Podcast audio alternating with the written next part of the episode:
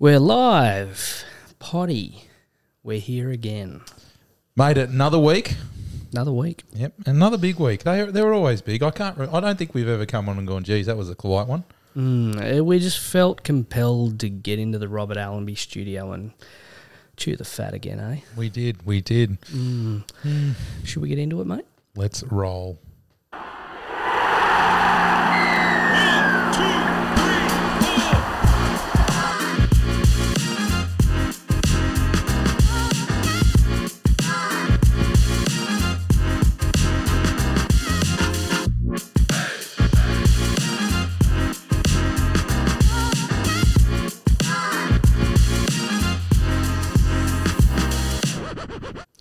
We're here, we're live, the Sports Detention Podcast. I'm your host, and my co-host is right here too. Hey, young guys. Great. No, we didn't get any response no, on that one. I can't one. believe that. No, well, uh, quiet audience, tough crowd. Well, I'll tell you how they're going, Grego. They're going really, really well, according to some of the new stats that are in. The new football show is a hit. Mm, yes, the new football show. So this is your uh, your first serving. Yep. Your entree. Yeah. The O G. Yes. Yep. Um, however, you do get the uh, second serving of football as well. So I reminded all our fans, we are now running two shows here at the Sports Detention Productions. And we love your feedback and we love you get on board, guys. So keep getting us around on the Round us on the socials. We absolutely love it. Like and subscribe to the show at your local podcast dealers, ladies and gentlemen. Oh, mate. And what a week. Should we get into what's caught our eye? Yeah, what's caught your eye, Potty? Well, October, mate. Mm. Starting to warm up a little bit. Yep. People are starting to think a little bit about Christmas. You know, Get a bit of a spring in your step. A bit of a spring in your step. Winter is a distant memory. Mm. But, you know, we don't need to start thinking about Christmas just yet, mate. You know what we need to start thinking about, apparently? What's that, mate? Halloween. Hello, hello what? Halloween. Now... Mm. That sounds like some Seppo bullshit, if you ask me. When did this become a thing? I, well... So I mm. um I went into um, Bunnings not long ago, and Bunnings have always got their Christmas section towards the end of the year set up. Pretty sure they just reel it straight on out after Father's Day. Yeah. But just before the section... with all the Christmas gear, so I'm talking lights, I'm talking Santa Clauses, every, all the bells and whistles. Yep. A whole bunch of Halloween stuff. Like thousands mm. and thousands of dollars worth of merchandise. It's unbelievable. Now, yeah. this isn't my first uh, dip into the world of Halloween, mate. It's actually a bit of a big thing in the area I live. And my kids noticed it a couple of years ago going on, and they said, we have to do that next year. Yeah, we've got to get amongst it. Free. Did someone say free lollies? That's right. And so last year, I was out trick-or-treating with them. And this year, they've been talking about it for the last, well, ever since the stuff's been in the shops. And, and mm. they've actually got costumes going and everything. So, Grego, when did it become a thing in Australia?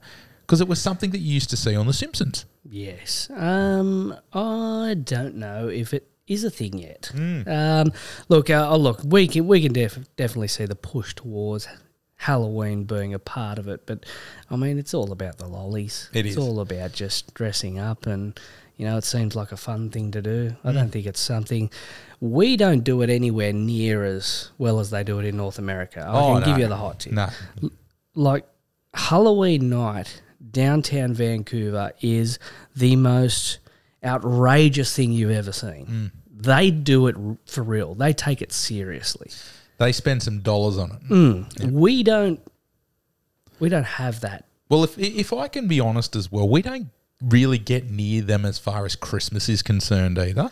No. I, I spent um uh Christmas two years in a row over in the States up in um uh, I was near Vancouver actually one year as well, and I was um uh, in uh, New York for Christmas, and they just absolutely yeah. they, they you know it, it is like the Home Alone film. Yeah, it's cold and miserable. They got nothing else to do. Yeah, yeah, yeah. Fair call, fair call. Spent a bit of time quite close to Christmas in Seattle as well. That's a cold place, Greg. Oh yeah, and wet. Yes, cold yes. and wet. Uh, ladies and gentlemen, for those of you who uh, are interested as to why people are so dull in the Pacific Northwest, seventy days of sunshine a year. Mm. Ugh. Yuck. oh, uh. very good. So Brighton L our podcast up, mate, and get it back onto the, the chain of sports, mate, um, I came across this fascinating competition, and it has caught my eye definitely. Um, what do you know about jiu-jitsu, mate? Oh, not heaps about jiu-jitsu, but a little bit. Yeah, so um, you definitely probably don't know much about doing jiu-jitsu in the car. No, mate, no, none of that. Now, have a look at this. There is this new competition called Car Jiu- Car Jiu-Jitsu. Car Jiu-Jitsu. So basically, it is legitimate jiu-jitsu fighters getting into a car, seatbelt, putting the seatbelt on in the front seat, and then they start a jiu-jitsu match. And have a look at this, mate.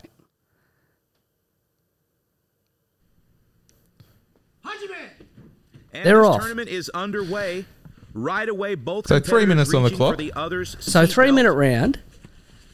He goes straight for the seatbelt. Seat effectively, and so Rusty has grabbed the seatbelt shoulder strap and wrapped it around the neck. Yeah, I was going to say. And Zach is into the back seat. He's escaped out of the seatbelt. He's in the back seat. Now he's proceeding to choke the piss out of the bloke. Rusty is in a bad place here. And now the rear yes, he's in a bad place. He is being choked from behind with a strap. The choke from sinking, and also now Rusty is in a, a neck crank, which isn't going to be effective with that seat back in the way. So the seat's now Zach getting in the way. The oh, hang just on. Just enough space here for Rusty to get out of the driver's seat. Oh, they're both like in the back seat now. Now it looks like a... So I'm not sure which one's Rusty. Look, it looks like a rom- rom-com at the end there. But, ladies and gentlemen, I mean, if we... thought slap fighting and all these new uh, and wild and wonderful variations of things were were getting out there. Take a moment and check out Car Jiu-Jitsu. Car Jiu-Jitsu. Well, I, the commentator did quite well then. I don't know how he knew what the hell was going on, but, yes. you know, it's... um. I, I don't think it's going to last the test at all. Look, I don't think I'm too keen on... jumping in the front seat of a car and then being strangled by my seatbelt. No, I don't think so either. Um, a good, I mean, it's a, is it good promotion for car safety? Wear your seatbelts, click, clack, front and back. Yeah, well. Do we, do we take it to the next level? Perhaps. It, the real scary thing is when we see an airbag go off. So someone just gives a nice firm kick straight to the um, yeah, straight to the airbag and boom. That's going to be an issue, aren't it? It will. Yeah. Um, well, look, why no horns? We had to see some horns in there. Yeah, well, I mean, a bit of horn, bit of bit of extra extra action, bit of bit of sound effects. Maybe that could be when you're tapping out. Mm, yeah, you got to hit the horn. You got to hit the horn. Yeah, That's too bad you... if you're in the back seat. Yeah, well, bad being, luck. You know, you're being curtailed just have to by be choked out. Yeah. Uh, look, staying in the fight game, Potty. The second thing that's caught my eye is, um, look, I've just labelled it. Shake your dicks, boys. You'll get paid for it. Yeah. Like the amount of nonsense that has been going on at weigh-ins. Like, and I love building up a fight, but did you catch the Logan Paul, Dylan Danis fracas? Yeah, yeah, yeah, I caught that. There was that one. So, obviously, Logan Paul and Dylan Danis had their boxing match on the weekend, and then they, you know, they, they it kicked off at the weigh-ins like it was always going to. Yep. But, um, and Dylan's thrown a microphone, it's hit Logan in the head. You know, he's got a little cut on there. That could be catastrophic. That could be the end of the fight. Yeah. You know, something as stupid like that. However, that wasn't the worst thing I saw on the weekend. Now, check this out. And this comes from Russia. Where else? Well. Now, these two fighters are just facing off uh, for an upcoming M M A promotion. And look at what happens after this. Whoa. Yeah, I saw this. They've just kicked off. Yeah, they have. So they get split up and they get taken to each end of the of the presser. But I don't think that's the end of it, Potty. He just he's back. Oh. He just runs. So for the listeners at home, this fella just runs the length of the stage and dead set double foot Spartan kicks this bloke. Oh. And that's uh, it brings me to it, mate. Look, honestly, boys. There's a forum to sort out your difference, and you'll get paid handsomely for it. If you break his eye socket now, you're not going to get paid. You're not getting paid. So hold your horses, lads, and just wait for the fight. Yeah, security obviously weren't expecting it. They were a bit slow getting in, and nah, it wasn't yeah. really much of a melee really beforehand. It was just like they were coming close together, and then, oh, let's go. It's a straight-up fight. Let's have a go. Oh. Yes, yeah, so maybe that. Maybe well, we we spoke about the um new phases, the slap fighting, uh, mm. b- uh, bare knuckle fighting, sort of been getting a bit of press over the last few years as well. Mm. Maybe this is the next one. press conference fighting. Just, well, you know, you don't need an arena. Let's just do it at the presser. Yeah, anywhere, anytime. Oh, well, mate, lovely. Absolutely loved it. Yeah. And um, is it um, getting that time of the day where we got to get into the footy? Let's get into the footy, mate. The rugby league final was a big Wembley occasion. Oh, get that into you.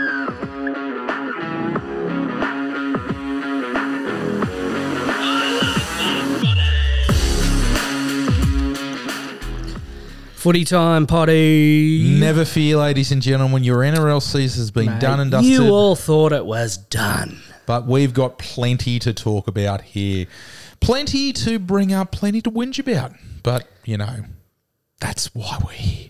Who said, who said we were going to whinge? Oh, who said we were going to whinge? I'll probably go for whinge. Well, actually, I don't think there's too much whinging today. Maybe some sooking, but anyway. What about um? Uh, we've had we've we've crowned some more champions, potty. Can you tell us about it? The Wigan Warriors. The Wigan Warriors are a great team. Oh, the old the old Wigan. Yeah. J J B oh. kit. Oh, the Cherries. How good, how good. Now, they've taken down uh, Catalans in the grand final. Mm. Low scoring affair, mate, ten points to two. Yeah. So only one try only one try in that matchup. Now, that was played at Theatre of Dreams at Old Trafford. Old Trafford. In Manchester. Yep. Um, I, I saw straight away they started pissing and moaning about how big the field was and, you know, we can't play there. Players are sliding into the hoardings. Give it up. It doesn't matter. Come on. It doesn't matter. It doesn't matter. Old Trafford is rugby league heartland in Manchester. Yep. And it is probably the the only arena that can cater for something as big as a Super League grand final. And there's tradition there, isn't there? Oh, uh, yes. Yeah. So, yeah. come on. Let, let's, let's n- enough of that. Let, let Old Trafford, good on you. Yeah. Loved it. So Wigan, uh, th- they got a, uh, a grand final. They're one of the powerhouses there, obviously taking out St Helens mm. last week. And Catalans, unfortunately, they've just come up a bit short again. I think that might be their second grand final in three years, and yeah. they haven't quite been able to get there. But Wigan's ended the dominant run of St Helens, which I think was on four on the trot up until just uh, this week. So, yeah, I... um. Well done to Wigan. Mm, and and for those interested, that still leaves us with only four teams who have taken out a Super League title. Yep. So we've got... Now, we talk about Super League, so yep. obviously the, the reincarnation of um, of top-tier rugby league in the U K. So, but four teams have, have only won it in the Super League era. Yeah, so we're talking uh, Wigan, St Helens, uh, Bradford. Yep. And Leeds. Leeds, of course. The Leeds Rhinos. The Prouds Leeds Rhinos. Yes. Yeah, so, uh, yeah, there's obviously been some teams, Hull, K R being close at different mm. stages. Warrington's well, had team, a few teams have years. Seen some investment. So Salford were in the grand final last year, got absolutely yeah. pumped. But um, they've had some investment. Catalan has – they've really – put together a bit of a project over there in the south of France now. So they've, they've been there or thereabouts for the last few seasons. So um, obviously you alluded to the, you know, obviously the the retirements that will occur in the Catalan mm. squad. Um, yeah, it'll be interesting to see where that where they head in and what direction they head in moving into the future to to keep that continued success. Yes, well, it's going to need a big signing, I'd imagine, because... Mm. Um, over the last four years, they've been very competitive. That's off the back of Jimmy Maloney being there for a couple yep. of seasons, followed up by Mitchell Pearce being there. And we're talking world-class halves. Yeah, well, it really started if we go back to, you know, the first sort of big signings they brought over. I, I remember back in the day, Clint Greenshields went over oh, there. Yep. It was a big buy for them. And then obviously Clint after... Greenshields played over there for a very long time. I yeah. Yep. And then after that, um, obviously Greg Bird, that's where he went when yep. he had his off-field dramas here prior to then um, yeah, coming back for the Titans, I believe, or it was after the Titans maybe? No, I think it was both actually. I yeah, think he went over there. Before and, and then went back after, yep. yeah. Yeah, so um, Dude, they've had so, they've had some good players and it's a and it's a bloody pretty attractive place to go. Oh. Trent Robinson was the head coach over there prior yeah. to being snapped up by the Roosters. What's so, he done? Yeah. um, but that's, that's a one three in a row.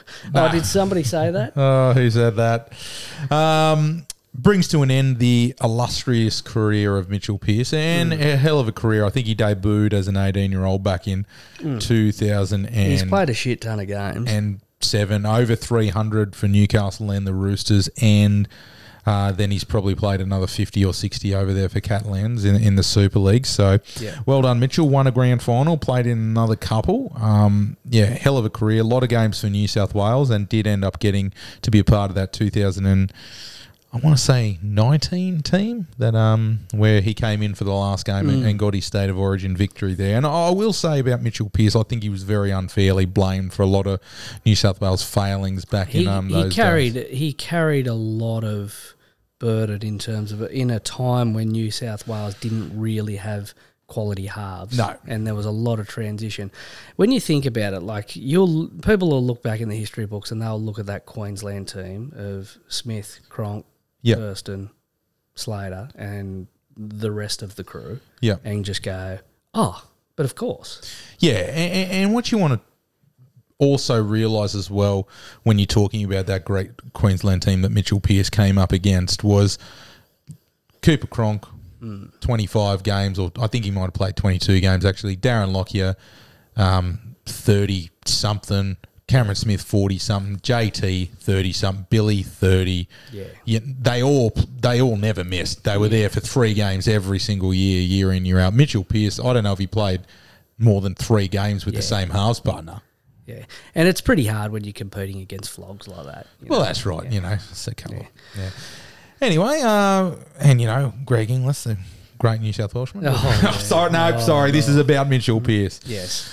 Did also want to bring up Sam Tomkins, mate, who hung up the boots as well. He played mm. over three hundred games in the Super League. Yeah. He played for Wigan, and uh, he, he actually finished with uh, Catalans. Yeah. So he didn't finish on the right end of the ledger there. But he um he played um also a couple of seasons for the Auckland Warriors, mate, as well. Yeah. So I just decided I'd just, just go call, back to the call Auckland. Him Auckland again. Go back um, to the Auckland Warriors. Yeah, he played, and he was signed. He, he was signed a big money for the Warriors. Mm. Um, you know, which was a pretty ballsy move, really. When you're signing big money, you're coming over to the N R L. Mm. You can take the easy option and stay in the Super League and and you know compete for Man of Steel every year. Or yeah, he he sort of. Th- You know, had a crack, and I think it was two seasons he was out here for. Two seasons yeah. out here, and he, he did he did quite – I thought he did really well. He probably just, you know, a little bit small and yeah. I guess um, struggled with it. And, but I wonder how he might go now. Yeah. Because back when he came over, fourteen fifteen, that was when the game was at its peak of slow – Yeah. big forwards where you remember the three middles, how yeah. you would have – you wouldn't have your ball playing lock like an Isaiah or a Cameron Murray. Mm. You would have three hundred fifteen, you'd have a, you'd have a front rower. Yeah, that's yeah. right. So maybe a little bit of um, lack of timing, but well done to him. Three grand finals as well, and yep. uh, twenty-nine caps for England as well, nothing to be sneezed at. No. So well done, Sam Tomkins and uh, Mitchell Pearce. Hell of a career. To play one first-grade game is something else. Yep. To play um, – three hundred plus, that's special. Yep. Yeah, so um, that was the Super League, mate. Uh, and a big shout-out to London Broncos, back in the big time. Hey, so, up the Broncos. Uh, yeah, the Broncos, they've defeated Toulouse. Toulouse. In the uh, in the championship final. Um, I believe the score, well, oh, can't remember. Yeah. Anyway, they beat them. Yep. London Broncos, right on Broncos. Let's call it twelve eight. Back in the top flight. Yeah, we'll yeah. call it twelve eight. Yeah. Uh, Pacific Championship, mate. Yeah, so the... Catch any uh, of that over the weekend? I did catch a little bit of this um, P A C Championship over the weekend, and, you know, the Aussies versus Samoa was the first game that kicked us off on... Um, Uh, eighteen fourteen it was, mate, just saying. eighteen, no, I yeah, I jump. did. I, you know what, I, and I'm going to put a shout out here. I jumped on Tribe Sport. Yep, now, Tribe. The Tribe Sport app, ladies and gentlemen, like we're not even, this is no sponsorship or anything, but I've got to throw out a sh- shout out to the Tribe Sport app. My mate got me onto this when I was away on the cruise. We're just talking shit about what apps we use. Mm. And he's got me onto this Tribe Sport, and you can basically put any competition that you want into it. So what do you got on there? So, mate, I've got N R L, Super League, Championship, League One, New South Wales Cup, Queensland Cup, Premier League, Champions League, La Liga, Bundesliga, Serie A, Liga. You could probably have the darts on there if you wanted. Mate, I've even got A F L. A F L, tucked away at the bottom. Yes. Yeah. Sorry, um, Mor- sorry Morgs. Yeah, so you basically got everything. So, um, yeah, ladies and gentlemen, if you're looking for a nice organised place mm. to get all your sports results, stats and the like, Tribe Sports, give it a check out. Yep. No, and no, as you said, no sponsorship, but we are open to it. Yeah, Tribe Sports, get in touch. Touch base. We love you. um, yeah, so the, the Kangaroos beat Tail Samoa thirty-eight to twelve, mate. Yep. Um, did you catch that game, did you? Yeah, so it was an interesting game. Um, came out and the, the Roos came out of the blocks and mm. they just basically went bang, bang, bang, and it was, I think it was sixteen nil after they, after about eleven minutes or something like that, and you were, or maybe they scored sixteen points in about eleven minutes, and you went, oh, hang on, here we go, this could be anything. Uh, to um, Samoa's credit, they actually did quite well and um, came came back, I thought, to a certain degree. They had a try, they had an opportunity to score a second try in the first half. Mm. Um, right, th- there was a dropout right on halftime, and basically the short drop-off for Australia has come up absolute trumps because one of the Samo- Samoan players has knocked it back and it's landed in whose hands do you not want it to land in? The Hammers. And yeah. he's, he's run the length of the field. Hammer time. Then uh, just, hammer time. Then just after halftime, um, young, is it Fangalongo for um, uh, the young Storm player? Yeah, the young yeah. Storm player scored an absolutely cracking solo try, chip and chase. Phil Gould, commentating at the time, actually said, um, reminded him of the great Phil Blake mm. with the chip and chase. And bring back the chip and chase. Bring back the chip and chase. Seriously. It just, it just eyes up what he saw, no fullback, thanks very much. Yeah. But ran past James Tedesco, thank you very much, like mm. he was standing still. Unfortunately, it was disallowed. Yeah. So, you know, party poopers. But, you know. Bunker's got a hate on for the chip and chase. Yeah, well, I think so. thirty-eight to twelve, but, mm. you know, that try... Not, you know, even if Samoa don't score, but Australia don't, but Hammer doesn't run the length of the field, and that tries are awarded after halftime, it's a lot closer match. They did really well to fight their way back, you know, especially with no recognised halves. Like, mm. so they had Dejan Arce from Parramatta um, playing at halfback, and he's a five eight slash centre slash fullback, and uh, uh, Stephen Crichton playing yeah. five eight, who's, you know, I don't think anyone would argue his best position is in the outside backs. So Katoni Stagg's kicking for this for the Kangaroos. Yeah, yeah, that was a bit unusual. I thought he kicked so. Well, yeah, yeah. yeah. Five, so seven. He's back up for the Broncos. Um, just off the top of my head, though, with obviously with uh, Nathan Cleary being out, who who who was Dally your option? Cherry Evans? He he kicks. I don't think he does for – like, I think he's back up for Manly yeah, as well. Okay. So Ben I, Hunt?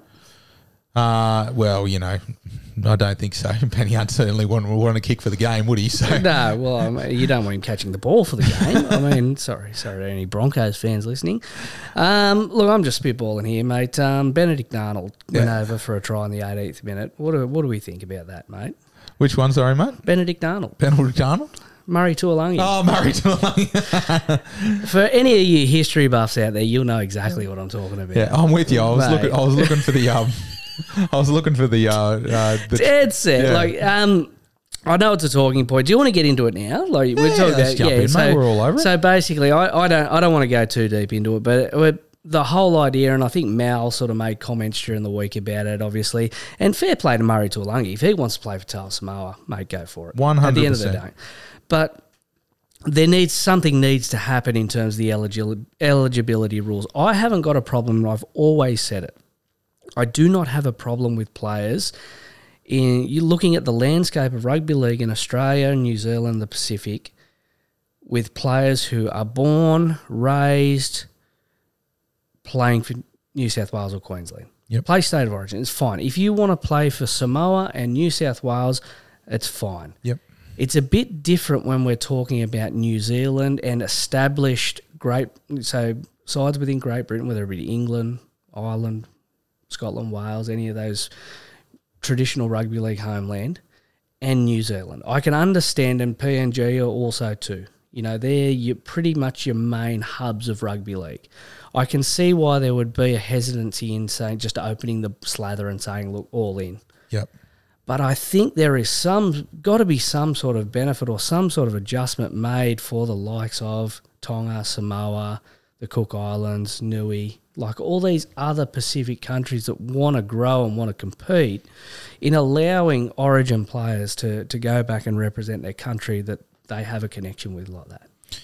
Yeah, yeah. So they've established that over the last few years, haven't they? With um, but it, but it's a bit of a, a switch and, and mix. It's a bit of a like a jump around. You give yourself, I think there's like a two year buffer. Like you can't play in the international for it might be two or three years before you can change el- eligibility. I'm I'm suggesting we go more for the FIFA style. Yep. Where if you've played a top line international, whether it be a friendly level or a competitive level, that's you are now stuck there. That's where you go. Yeah. So say, for example, and I think a lot of these players are very hesitant or they're choosing to pick to play for Australia simply because the carrot of origin. Yep. And so, I think we've got enough talent now and, and and origin is its own little thing where it is still the fabric of origin isn't going anywhere. No.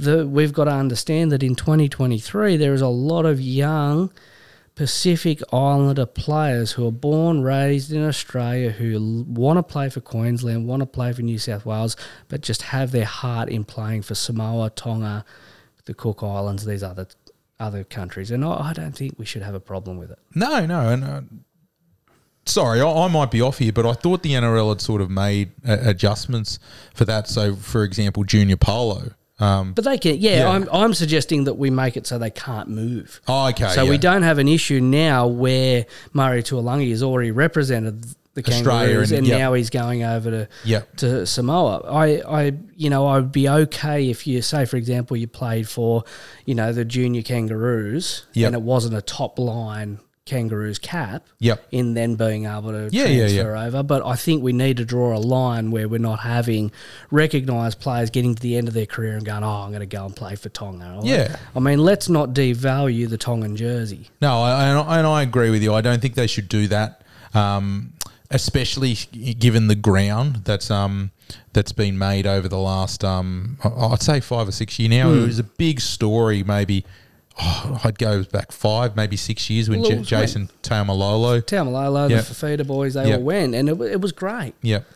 But I think now we're, you know, the influence of, of Polynesian Rugby League players, I think we, we need to make a change and we need to make it so it keeps the integrity of international football very, very cut and dry. Yep. And I think there's enough talent for us to be able to look at now drawing the line in the sand and saying your allegiance is your allegiance and origin, we're going to keep that completely separate as long as you have played junior rugby league in Australia before the age of ten or whatever the requirements are, yep. you are eligible to play state of origin. I like it, mate. I like it. Okay. And uh, the Gillaroos, they beat uh, New Zealand sixteen to twelve over the weekend as well, so well done to the Gillaroos. Um, I did not catch that game, but um, yeah, obviously a very competitive match with the scoreline. I was an absolute ripper, mate. An absolute ripper? Yeah, I didn't catch it either, but no. I'm just, we've got to sell it. An absolute bottler. So um, if it was anything like that N R L W grand final, I'm sure it was an absolute rip snorter. Sorry. Sorry, Sorry ladies. To listeners. Sorry, well, uh, ladies and gentlemen. Um, don't know what that was. Bit of uh, static. Cheers to the Gillaroos. Go the Gillaroos. Rightio, mate. Um,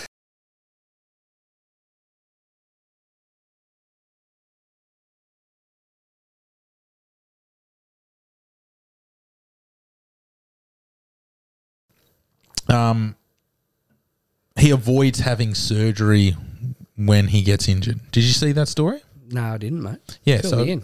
so apparently Isaac Thargo has said that when he gets injured, he does basically – he's avoided having surgery so far. Yeah. So um, I don't know where that stands because the story didn't elaborate on that. When he gets an injury that, you know, there's no other way to rehab it except for you to have um, a – an A C L reconstruction. The A C L is yeah. not going to mend itself, is it? It's probably a conversation that they're having in the medical department where they're going, look, the surgery is an option, yeah, but there might be an extended period you'll be out. Well, however, if we go through a rehabilitation pro- process, we can have you ov- all obviously not at one hundred percent because you'll yep. still be carrying this niggling injury, but we can have you back on the field in six weeks, six to eight weeks. And that appears to be what I would suggest, not reading the article, that's where he's going with it. I, the preference is to rehab his injuries in maximising the time that he spent on the field by, while also, yeah, obviously running the risk of re-injury is not, not dealing with the issues. Yeah, yeah. So, mm. you know, re- reading the story, that it kind of seemed like there was stuff that was being left out, if if that makes sense. And yeah. So, yeah, it, it was just an interesting point of view in today's modern-day world of yeah. – you just sort of seem like surgery, just like what club goes a year without five or six players having um, surgery done? Like, it's just – Yeah, and, and I could see why a player wouldn't want to have surgery. Yeah, well, that's Absolutely. the other point that it sort of like, brought up to me. Like, pe- people – like, I imagine especially young players just come in and it's like, okay, you need to have this happen, and the answer is just, yep, get me back on the field, yep, no yeah. worries. But, you know – It's That's like it. It's like the other day I heard a a story about a guy who gets skin cancer checks and they check his arsehole. No. And I was like, oh, you know, there are two questions here. Number one, why would they be checking your arsehole? And number two, why do you go every week? Yeah. yeah, that's uh, that's more than a little bit sketchy. Yes. All right, mate, uh, moving on. So the five minutes in bid, mate, it's back in the talking points. Back in the reckon? talking po- points. Oh, look, so it sort of depends on what you're going to go with, what model you're going to go with. I don't mind it. I, I you know. So I love the five minute sin bin if you're going to be sin binning five, six, seven players around. So hmm. sin bins are going to be happening regularly. Teams sometimes losing two. Parramatta lost Um, two players to the sin yeah. bin at one point this year. So if they're going for that blitzkrieg that they did with yep. the high shots, yeah. Yep, so five minutes in the bin, got no problem with that. That That's fine. And if that's what it's going to be, it's going to be, no, you've clipped him high. Five minutes, I think, is enough because they found it very hard to be. I know what you're saying here, Potty. Yep. You're saying it, but you're not even saying it. Yep. We're going for the power play. Going for the power play. N H L power play, five minutes in the bin. If a team scores a try, you're back on the field. Yeah, I love the it. Power play. I love it. That's that's a fantastic one. Now, the article I read also said that they were considering if a player gets sin binned, um, they would um, th- that could result in the player being replaced while they're in the sin bin. And I was like, no, no I don't agree no. with that. What that, is the point the, of it yeah, at all? Absolutely. Yeah. Thank you for the free interchange. Go, go and take old mate's head off so yeah. we can get a free interchange. Yeah, that just is absolutely yeah. – yeah, so I, I had to double take that and read it a couple of times because I thought I was reading it wrong. That doesn't make sense.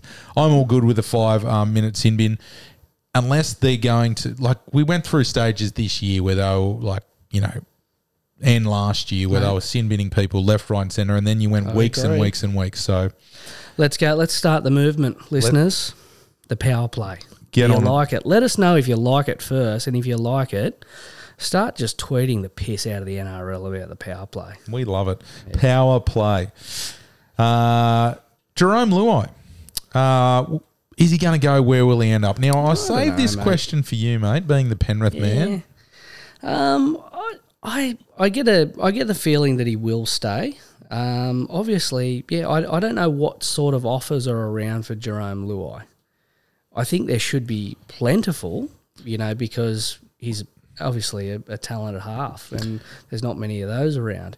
But I just don't know whether the money on offer elsewhere is, and the whole package is really going to suit Jerome Luai away from Penrith. That's what I hope as a fan. Yeah, so you know what I mean.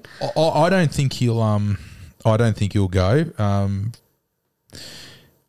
people will have their criticisms of Jerome Luai. And oh, I thought you were going to say greatness. Oh, greatness! But there's one thing I don't think too many people would argue. He's Penrith through and through. Yeah, he's from the area. He lives in the area. He. But yeah, and that and that's the thing. Like the uh, Spencer Leniu, Stephen Crichton, they, they're all the same. Like they're cut from the same cloth. Yeah. You know, they've had to move on because that's the nature of the beast. That's the nature of professional sports. And I think nowadays players are getting that more. Yeah. You know, and managers are, are drilling this into, into players at an early stage, that be prepared to move, you know, especially if you taste success. Yeah. So I, um, I get the feeling he won't go.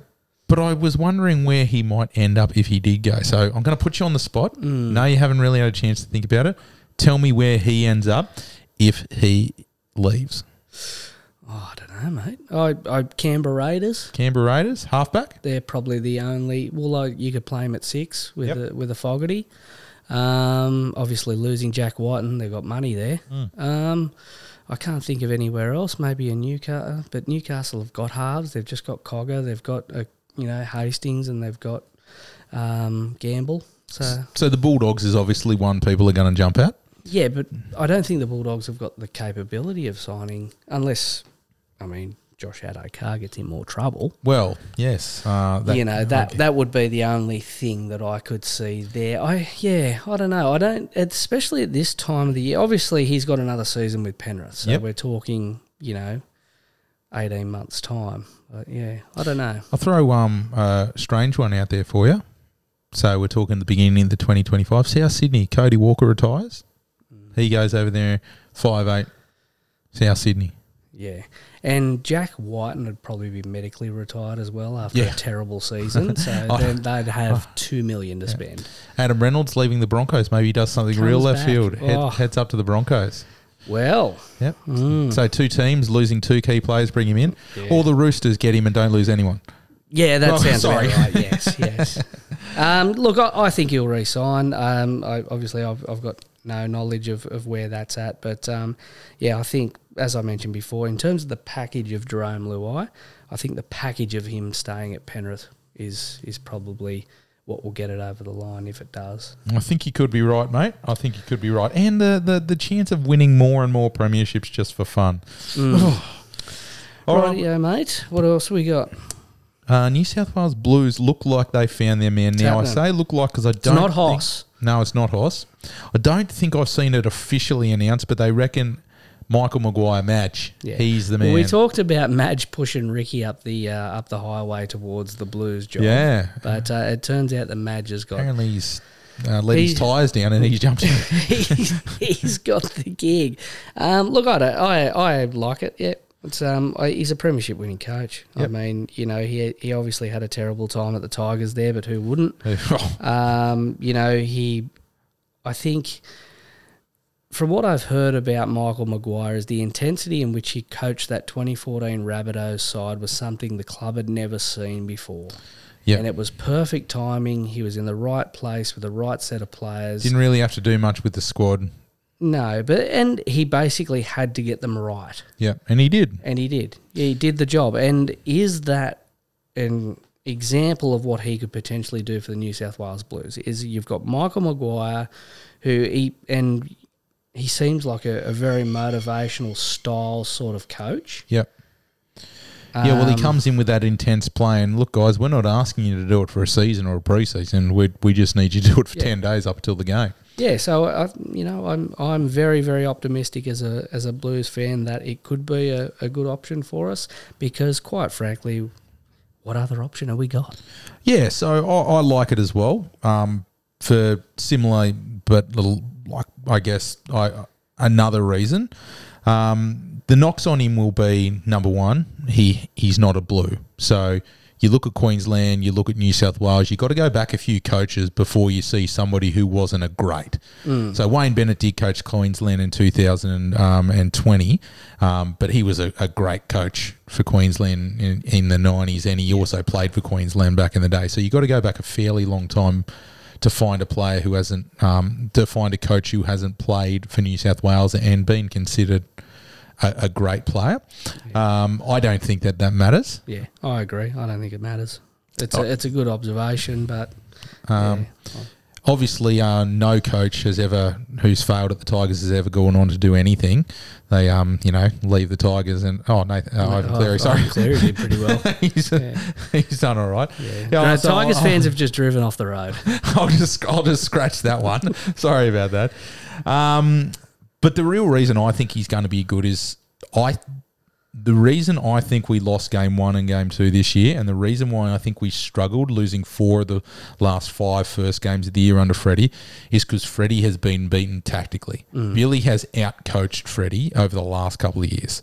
Um, and my example of that when I talk about it is the fact that Queensland were really, really aggressive at getting off their line, sprinted up and in, mm. and they would just take time away from Nathan Cleary, um, Isaiah Yeo, not let them play the game that they wanted. Um, never once did I see a kick in behind the line to a mm. sprinting Adokar yeah. or a high bomb to Tupu, who was on the wing last year, w- why else would you have him there? Like, he's just yeah. – he's so – Look, look, Madge has been in the box recently, mm. obviously uh, playing sidekick to Ricky. So, you know, I, I don't think they had – you know, I think that plays in his favour. Yep. I'll, I'll put it out there. I, I think that, that'll work in his favour. He's, you know, obviously it'll be, you know, at the forefront tactically. And, um, yeah, I haven't got an issue with it at all. No, I love it. Uh, a couple of other quick points um, I'll bring up, mate. So, uh, Bevan French Be- took out the man oh, of steel. Bev. Well done, Bevy. Mate, Parramatta Par- legend. Parramatta legend, a try-scoring machine. He's been over at Wigan for a number mm. of years now, and he's picked up the man of steel. So, great job over there. That, for listeners out there who are not familiar with the Su- Super League, is the Dally M equivalent yeah. over there. But um, actually good players get it. Yep. They, actually good players win it. Yep, that's unlike, right. Unlike the Dally M here where... You know, just the most popular bloke in the eyes of the journo gets it. Yep, well, and you know. We've already talked about this. We have, and we won't go into it. Just, and I definitely won't get you on a Craig Gower again. Yes, get Craig, Craig Gower needs his two thousands. Get him medal. His Tally M. All right, mate. Um, you, we all know the N R L's going over to Vegas to mm. begin next year, and the Broncos are going over there, and there's rumours that the N R L's trying to get none other than Tom Brady involved. Wow. To play. Yeah, to play. Yeah, to this play. Is outstanding. And uh, he's going to play a role, hopefully, in, um, you know, drumming up a bit of support for the game over there, getting American faces mm. interested. Um, bit th- like um, Scottie Pippen for yes. the N R L Grand Final, because that's what he was doing, wasn't he? He was talking up the N R L Grand Final. That's right. Now, uh, he was. He was Scottie. Now, I was actually a little confused by this story, mate, though, because they said Tom Brady was going to potentially become involved mm. in the N R L. I assume with Reece Walsh's pass in the preliminary finals against the Warriors, he was already involved. I just assumed that... He was going to run the offense. I just assumed he was running the offense for the Broncos because, you know... Mm. Oh, anyway, sorry, Broncos fans, still a bit sensitive.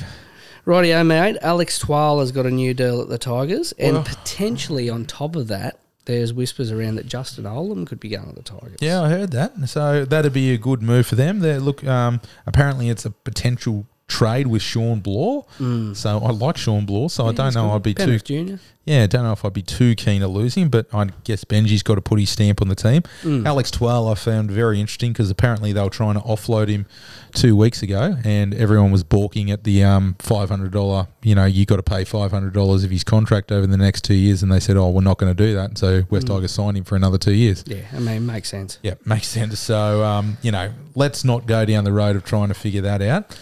Morgan Harper, mate, signed with the Eels today. That was made official. So the centre, outside back for uh, Manly, has yeah, come over to Parramatta. Yep. So, look, he for me, I won't go into that too much. I'll analyse Parramatta a, a bit later on, but um, he's depth for mm. me. Um, Justin Olam, I did mention that one quickly. Um, do you think, like, he's a pretty handy signing? Oh, he'd be a great if, signing for them. If you're not paying big money for Justin Olam, that's I think he's pretty handy to put in a back line. Yeah, one hundred percent. Yep. Sweet. one hundred percent. He's a, he's a very – they've got a lot of – Stafford Toa, Junior Tupu. Mm. They've got some really, good really young good backs. young backs. They need someone who just come in there and you go, oh, okay, great, you can step around all that. Oh, fantastic. I'm just going to run over I'll him. Run, yeah, yeah. I'll run. Yeah, I'll run straight. And I'll bring him. Some good old-fashioned Melbourne professionalism with me, yeah, which would be nice. Uh, mate, the final little thing we need to cover, um, there's been a call during the week for uh, Ron Coote to be the next immortal, mate. What yep. do you think about that? Uh, never got to see him play, too young, oh, but... Um, I thought you were uh, one of his biggest fans, mate. Yeah, the, the, the Ronnie Coote. the Ronnie Coote. Now, this is where I was going with it, because I, I mean... I thought you might have been, mate. The first thing I would say is that I, do, I know I have not seen any highlights of Ron Coote. I've heard, obviously, all about him, you know. Ron Coote, an absolute legend. Um, so good as so, he, they named Making Love after him. They did. Um... However, I do bring this up purely because I don't mind the idea of, yes, Andrew Johns was the last immortal inducted. I don't mind even going back again. You know, I think there's this trap that we fall into where we think, oh, because Joey's got it, the next one's got to be, you know, Smith, Slater, Thurston, one of those. No, no, no. If Ron Coote deserves to be an immortal. You make Ronkuta an immortal. I'm not I'm not fit enough to judge on that. But do you sort of get where I'm going with it? Like, I think there's this trap that we fall in and go, oh, well, that ship sailed now. We can't put a Meninga in. We can't put a, a Coot, you know, because Joey was the last one to get it. Yeah, I, I don't think so. And I thought, I hoped the N R L had sorted this out, because maybe five or six years ago they added about six players into it. They added Mal Meninga. Mm. They added... um. Somebody, oh, um, escaping me. This is terrible. I should remember who it was. Um, and they added three from history. Yeah, I should remember who it was, because he's a bloke who holds a trophy. Oh, the bloody um, Norm Provan. Norm Provan Southerns, yeah, yeah, yeah. So they uh, Norm Provan got added, and then they added three guys from history, D- Dally Messenger, yeah, and uh, et cetera, et cetera. And I thought they'd set in pretty clear criteria. You had to be in the N R L Hall of Fame, and then you had to be retired five years, and then you could be considered to come yeah. in.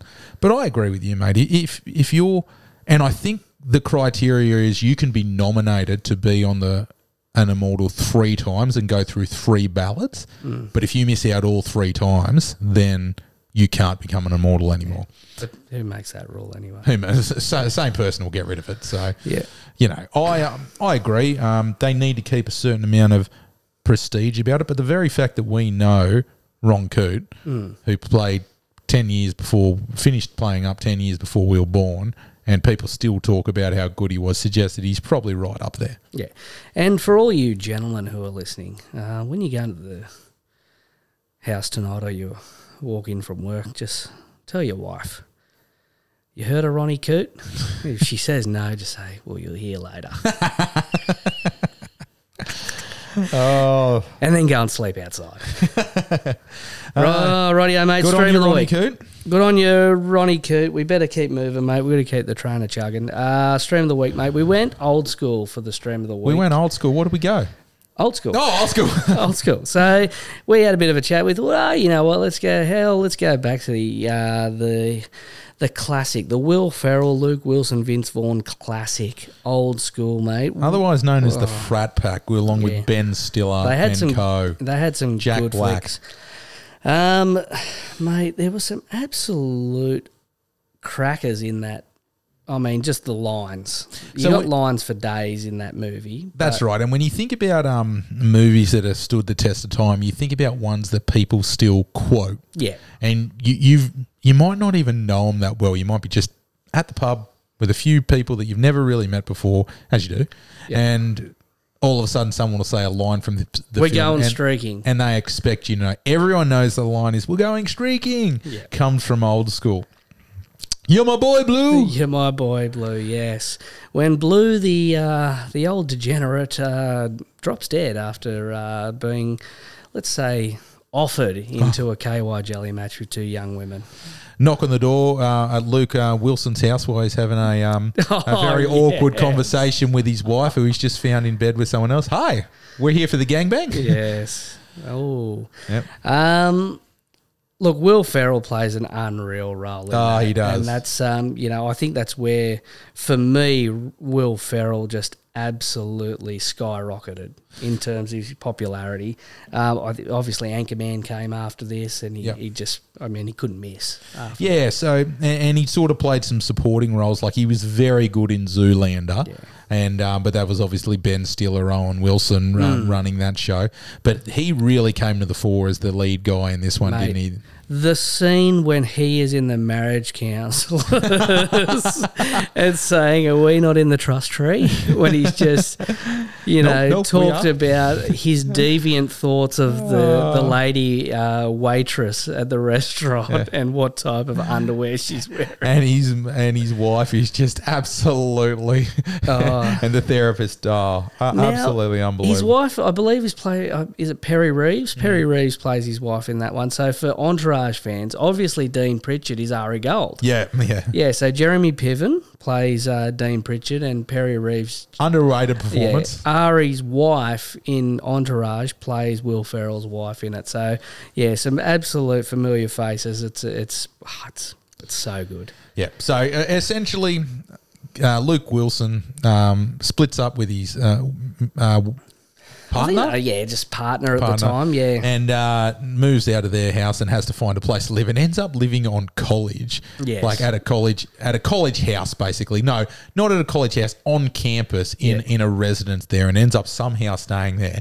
And the boys decide this is the best thing in the world. It's a party house. So they turn they turn it into a fraternity. Yes. Well, so, they were going to get kicked out by Dean Pritchard because yeah. they used to pick on him at school. Yeah, that's right. So and then obviously... Uh, Yeah, they turn it into a fraternity to circumnavigate the uh, bylaws yep. in the uh, in the residencies at, on campus. But um, Snoop Dogg plays a nice little role. Yeah, as Snoop, himself. Snoop Dogg, Snoop-a-loop. But um, look, for the fans too, and just to see how funny of a human Will Ferrell is, is you guys, if you're on the ball with the social media, you possibly would have seen images of Will Ferrell playing at his son's frat party. He was actually DJing his son's frat party at this University of Southern California. Have you seen this one? Yeah, party? yeah, yeah. Yeah, so obviously as I play it here, he's playing a D J set. He's on the decks. oh... Oh. It is an absolute ripper. So if you've seen that one, that's that's a pisser, that so, one. And if you haven't seen Old School, get on it. Look, this may seem like I am going over the top, a bit of hyperbole, but I'm going to give it to you, Grego. Mm. Nine and a half out of ten, mate. Nine and a half. I out just of ten. absolutely love that one. Doesn't An absolute cracker. Never give a ten. No, no. Integrity, mate. Integrity, mate. Let's move on. We need to keep this going.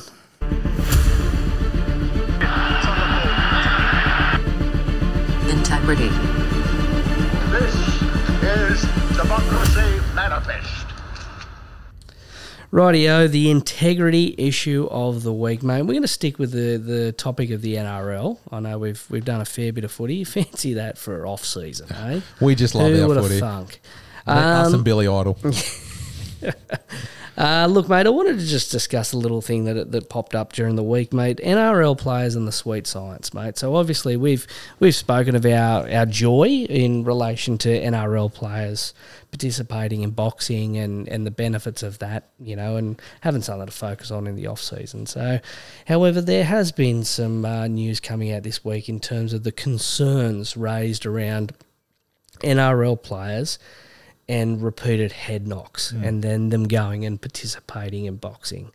And I thought I'd just throw it out there for not only you but for the listeners as well. As to what are our thoughts on that, you know, like in terms of... Is it just over the top? Like, obviously the R L P A and they, they have the certain guidelines in which they can't be in, you know, non-contact periods or, you know, they need their, their adequate break. But for them to then step in and say, look, you can't do this, you can't do that, you know, around that and what players do in their private lives, I'm very, very uneasy with that. Oh, yeah, they are contracted though by N R L clubs. Yeah, I... so and in in, a, in an age where you know somebody cops a a hit on yeah. a bump on the chin and has to go up and potentially miss a week's worth of football, and then you say, oh well, that's a bit of a risk, but let's go into the boxing ring where I'm going to cop twelve of those in the next twenty-five minutes. That's um that is a little bit of a concern.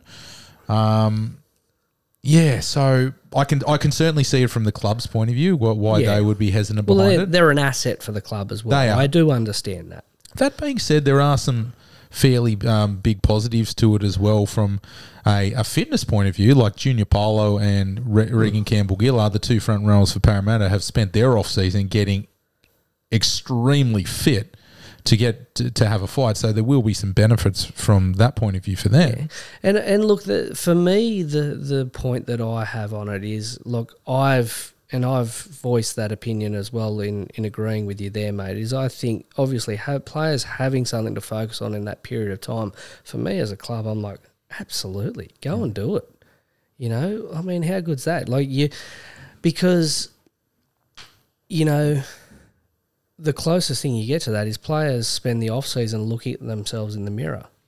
Yeah. But unfortunately for some, they're looking at themselves in the mirror with a bloody bag under their nose.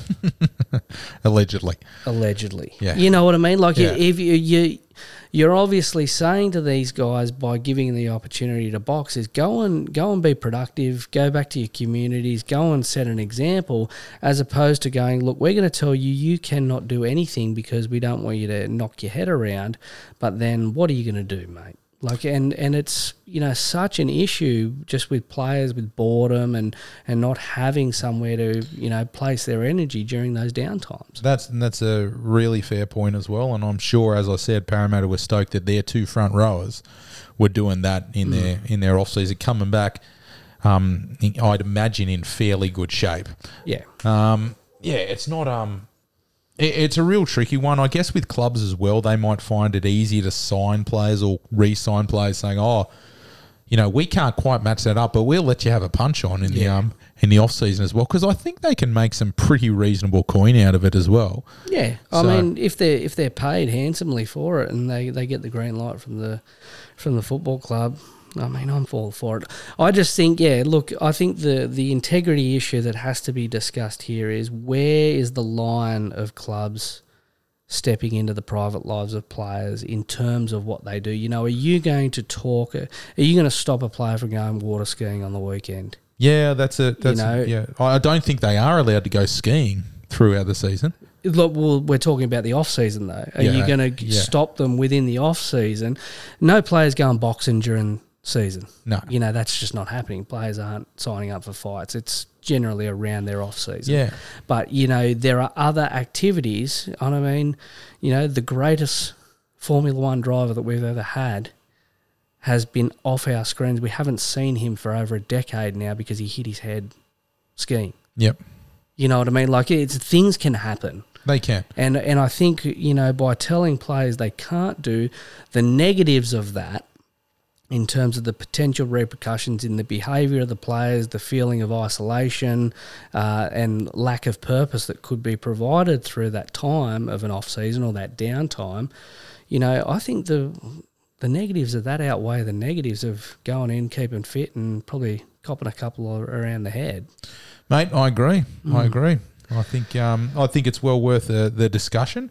Obviously, with the class action uh, lawsuits that have been they, coming in play yeah. and... You know, that's where it gets ugly. Too. That that's where it, that's where it gets ugly. But it is, as far as the integrity issue, something I guess you have to consider. I mean, if somebody's had twelve fights, um, and they're you know they're, they're a part of a class action which is coming against the N R L in future years, that you know is going to obviously throw a little bit of a different spin on that. But mm. yeah, anyway, um, let us know what you think. Let listeners. us know what you think. I don't if have. You think a, we're off the mark? Let us know. Yep. I don't have a problem with the, the, the boxing. I don't have a problem with doing it. And as you said, I quite I, I quite like it from my mm. team's perspective.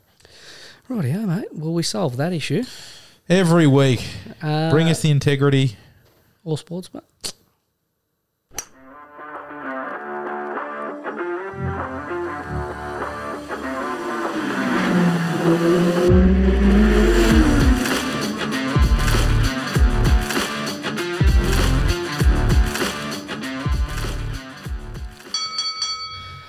Rightio, mate. Speaking of the fight game, that's where we're going to start in all sports this week, mate. There was so much action yep. on the weekend, uh, but we're going to power through. Um, look, the first one I just wanted to quickly touch with you and the listeners was um, U S A D A and the U F C parting ways. Mm. Now, uh, I'm not too sure if you're you're over this sort of topic, but um, U S A D A was contracted by the U F C for for close to a decade now. I think it may be even ten, eleven years yep. um, to provide anti-doping for the U F C athletes. Um, were you aware of that? Uh, no. Yeah, yeah. So they, they obviously contracted them. The reason being would be the fact that it was the absolute Wild West prior to that in mixed martial arts. Yep. And they came in, cleaned it up. Um, there was a lot of exemptions because it was done... Um, anti-doping was done on a um, commission-by-commission basis. So if you're fighting in Nevada, you're you know running different rules to New York and you're running different rules around and there's different variations to those rules. So U S A D A came in and they basically went, this is what we're working under. commissions, you can still take your tests, but it's not going to matter because we've got better stuff and we're doing it the right way anyway. But yep. um, you need to still do what you need to do. Um, the U F C sold, I believe, on the back of that. Yep. You know, so basically when you're going down, you're putting the uh, the sport in the real estate window and you're saying we've got this wonderful anti-doping thing known as U S A D A, um, it makes it a bit more, you know, palatable for those buying uh, your sport. Um, however, there's been a big falling out around the Conor McGregor saga, and it's basically come, the contract's up and U F C said, look, we're moving on. Now, one of the things that gets mixed up in a bit, so Jeff Novitzki, you know Jeff Novitzki, obviously of Lance Armstrong and Bolko fame. Yep. Jeff Novitzki is employed by the U F C. So what often gets mixed up in the, the thought process around this is that Jeff Novitzki is working for U S A D A because he's inherently in, interrelated with that U S government, you know, anti-doping investigative sort of realm that he was in his previous job, but he's actually employed by the U F C as the Senior Vice President of Health and Performance. So Jeff Novitzki goes with the U F C. Yep. So if there's any concern around that, I would say, well, hey, Jeff Novitzki's coming. So wherever they go now, I'm sure it will be of the standard, if not better, than U S A D A. And, you know, I think, you know, it's not a big issue, yep, like it may be portrayed in the media. Um, you know, a bit of a beat up. Yeah, and I think so. If it means we're going back to the good old saucy days, that might be a bit of a stretch. Yeah. But, uh, yeah, interesting stuff anyway around anti-doping. And, and for any of those traditional M M A fans, you'd know old Juicy Vitor back in the day who was kicking people's heads off. Yep. Uh, we can't go back there. Um, Fight night, Yusuf versus Barboza, um, a win for the veteran Ed- Edson Barboza over the weekend, so he's got uh, two on the bounce now. It was another Apex card, so obviously we're setting up for the heavy hitters next week, um, but there was a couple of nice little uh, knockouts. Uh, Michel Pereira, he got a, a knockout on his middleweight debut, um, and Jonathan Martinez. Now, if you see this, if you want to jump on the K O Sports and have a look at the replay, it was brutal. He picked up a K O victory in round two just to a complete tenderization of the legs. Oh. So, the you know, obviously his Yanez, his opponent, just couldn't stand anymore. So it's just yeah, whack, whack, whack. Yeah, just leg kicks. It was brutal. So if you want to check that out, it's uh, yeah, it's pretty gruesome. I'll watch that one. So he just, um, just went just down. wasn't wasn't checking him early, but I mean, Martinez is just very very vicious with his leg kicks, and if you get them right, I mean, they can they can shut off your legs pretty quick. Yeah, yeah. Um, so the big fight coming up this week. Now there's been absolute. an array of movement on this card. So essentially it was meant to be Islam Makhachev versus Charles Oliveira, number two. So it was the rematch between those two. Charles Oliveira has cut his eye severely in his final sparring session in Brazil before flying out to Abu Dhabi. Oh, wow. So there was no way he could make the fight. But lo and behold, when you need to fill in a spot and you need somebody who's just going to go, you know what, fuck it, oh, I'm in. I'll fight anyone. Who do you call? You call an Aussie. Alexander the Great Volkanovski. Uh, he has stepped in and he's going to challenge for the lightweight title again. Um, look, I mean, you got to take your hats off to Volk. He's, he he doesn't fuck around. Like it's wow, so that is good. A short short run though, isn't it? Yeah, twelve days. Wow, twelve days notice. So obviously he's he's. Is he preparing? Like he's not on the. He wasn't. He, on wor- the, he works his ass off. Yeah, he, he so just, he he's ready. So he yeah. just trains just in case. Absolutely. Yeah, yeah, wow. He's he's busy. Built um, different. He w- he would have obviously been preparing. He's I believe he may. I don't know if it was announced, but there, he was obviously in the frame to fight Ilia Topuria in at featherweight. But the fact that he's probably moving, he's ready. He's done the camp before for Makhachev, so he's he's got a game plan. Um, he'll hope to execute it better. Weight's your main issue, and if he's fighting a division up, I reckon he'd probably keep his his weight would be in the frame anyway, so I don't think it would be an issue. Yeah. So um, yeah, I mean it's, I mean hats off. Mm. It's it's awesome, but um, the second fight too that's had a change as well because uh, Paulo Costa has obviously succumbed to, I believe he had a staph infection in his elbow and had surgery on it. It didn't quite recover in time. So now um, Khamzat Chimaev is going to fight Kamaru Usman, former welterweight champion. Now for Kamaru, I think this is perfect because Shemaev has got this whirlwind of sort of intrigue around the fan base and people are so interested in watching Kamzat fight that Usman coming up from welterweight to middleweight just goes, you know what, I lost my title in my last fight, in my last two two fights ago. I lost the rematch. I'm a bit stale on where I go now because I'm no longer the welterweight champion. You know, if I just go up to middleweight and go, fuck it, you know, I'll take this fight on short notice. And if I beat this guy who's just got this whirlwind of, you know, fanfare around him, I'm back. I'm immediately back in the title sh- picture. I'm immediately back on the on the, the tip of everyone's tongue. Yep. So, yeah, it's a it's a pretty interesting move from Usman. I love it. Um, and, you know, I'll be interested in seeing that. Two very, very good wrestlers. Yeah. So, but, you know, I would give Usman the, the pinch in the striking, and I Shemaev is known for his wrestling, and he comes in with just that whirlwind of, of grappling ability. But I'm very, very reluctant to underestimate where Usman is at in terms of his wrestling. Ten years ago, Usman was the duck's nuts. But yep. he is old. He is his Ten knees, years is a long time, yeah, I imagine, in the his, fight game. His knees are worn down, so I don't know whether grappling-wise he'll be at the pace that Shemaev is at. Jeez, whoever's... The poor bugger who's done the signage for this card is just oh, out of stroke. Yeah. It's just Photoshop galore. Now, um, at the end of the day, I've I've been giving names to U F C cards, and I'm going to call this one U F C Russian Heavy. Russian because, as you can imagine, Russians can't get a visa anywhere these days, but they can get one in Abu Dhabi. So basically, they've just filled the card with uh, Russian fighters. So Magomed Ankalev is fighting Johnny Walker, um, Alisa Kirov and Wiley Alves, uh, veteran there, and uh, Said Nurmagomedov is fighting Muin Guferov. Um And one to look out for for the fans, if you're looking for a tasty one just on the prelims, you don't have to buy the uh, the main card for this one. Tim Elliott versus Muhammad Mokhaiev. Now, Mokhaiev is from Manchester, and he's an absolute weapon of a grappler. Um, Tim Elliott's as game as any of them, a veteran, and, you know, uh, has fought for the title previously, coming out of The Ultimate Fighter. However, this will be an interesting fight. Um, yeah, and I'm I'm very. It's a step up for Mokhaev, and it'll be interesting to see where he is in terms of his journey.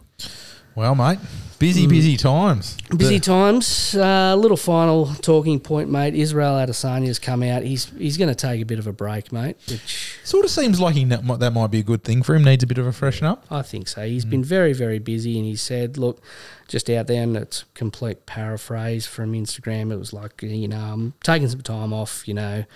I'm not retired, but don't accept, expect to see me anytime soon. So, yep. yeah, I think a bit, a bit of time away. Get to see whether you still got it. You still got that want, I'd imagine. Yeah, you, I think so. Yeah, mate. Misfits boxing. Did you oh, hear about that? Yeah. What happened, mate? Tell me. So, um, Tommy Fury defeated K S, uh, K S I by decision. Mm. Yeah, you called that one, mate.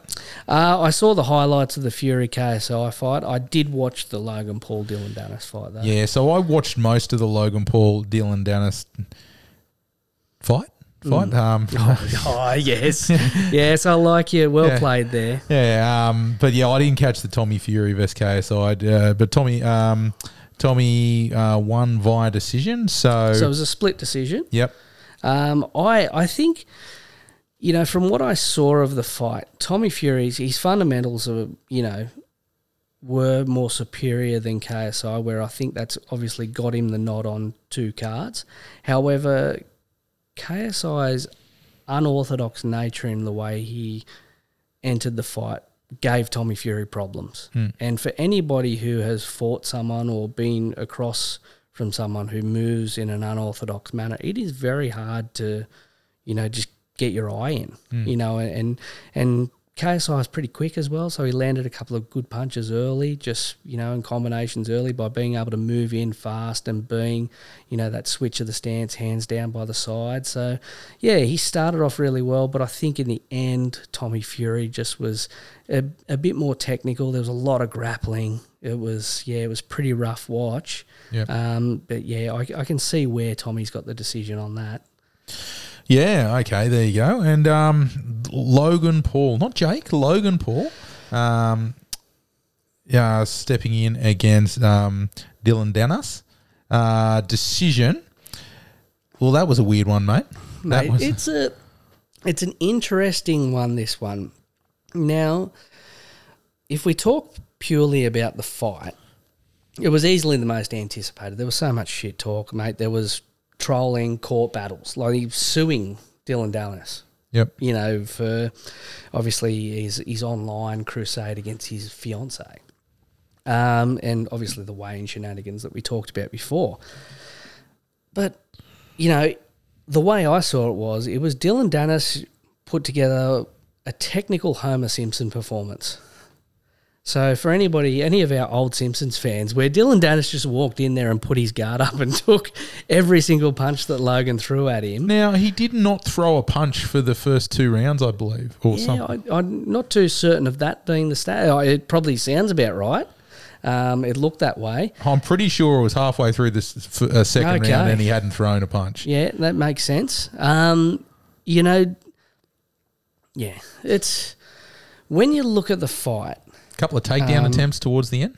Yeah, and it was a bit of a shit show. It obviously was. Logan Paul looked better. Logan Paul was the better boxer. Logan Paul won that fight clearly. But Dylan Danis, and I, I think Ariel Helwani said it in the commentary where he went, Dylan Danis lives in the internet world. He is never going to put himself in a position to be made fun of on the internet.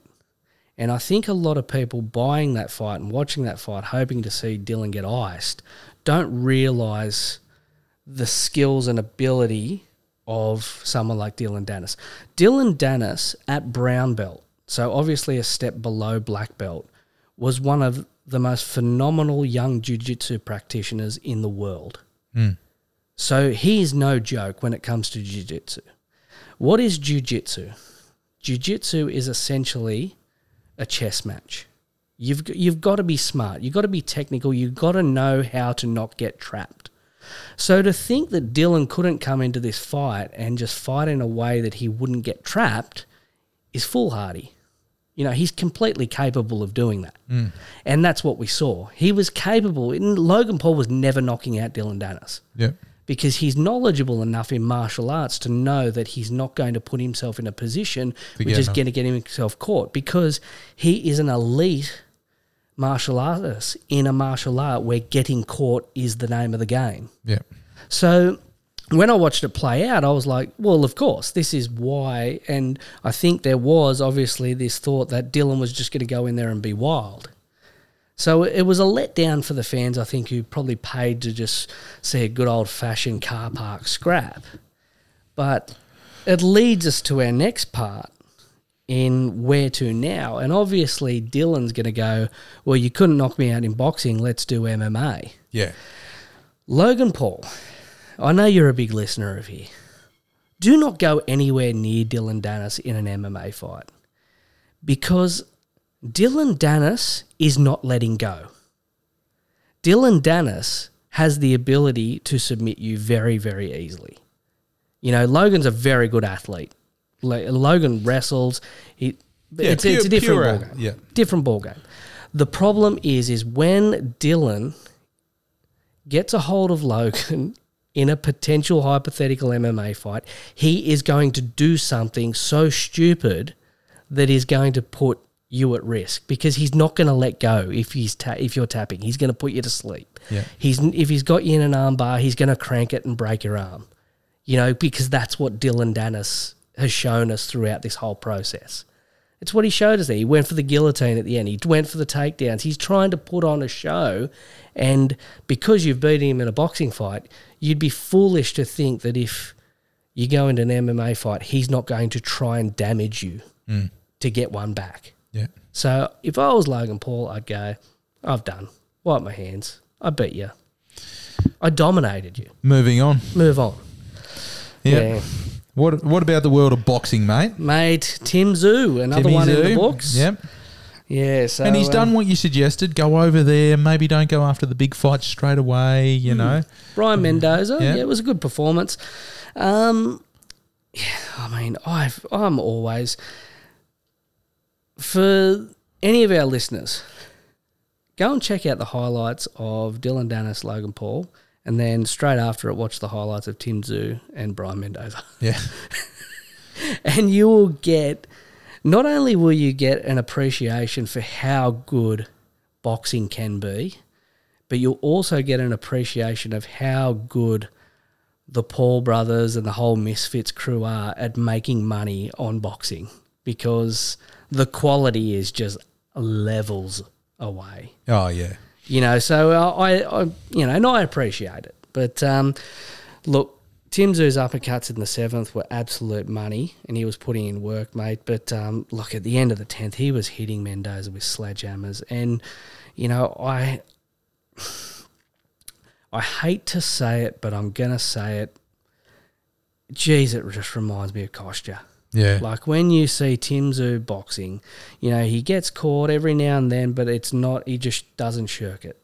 You know, Kostya used to get caught, but it's almost like they were hitting a brick wall. Mm. And then seeing Tim put on combinations and just move forward relentlessly, man, he looks like his dad. Yeah. It's, it's beautiful. But um, look, and let's let's keep chalking them up, Tim. Let's keep going. Keep going. Yeah. yeah. Called out um, Charlo. Yeah, um, pretty stock standard. Yeah, I think that always had to happen, didn't it? Mm. Then that'll happen, probably. You'd say. Uh yeah, I think so. Yeah. If if I mean if Tim keeps doing what he's doing. Yeah. Yeah, I think it's got to happen.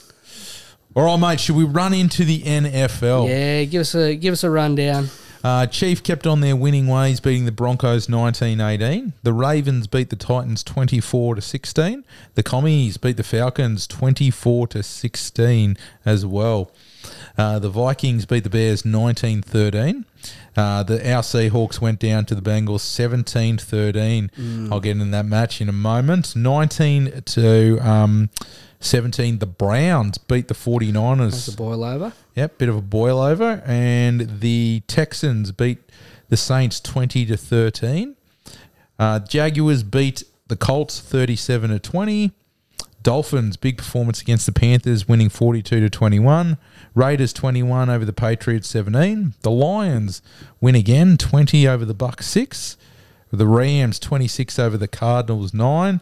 Um, the Jets beat Philly mm. twenty to fourteen. So that means no team is undefeated anymore, with both the uh, Philly Eagles and the San Fran forty-niners going down this weekend. And the Bills fourteen beat the Giants nine, and the matchup tomorrow is Monday going night to be, football is going to be the Cows, the Cowboys versus the Chargers. Mate, I've got no review this week.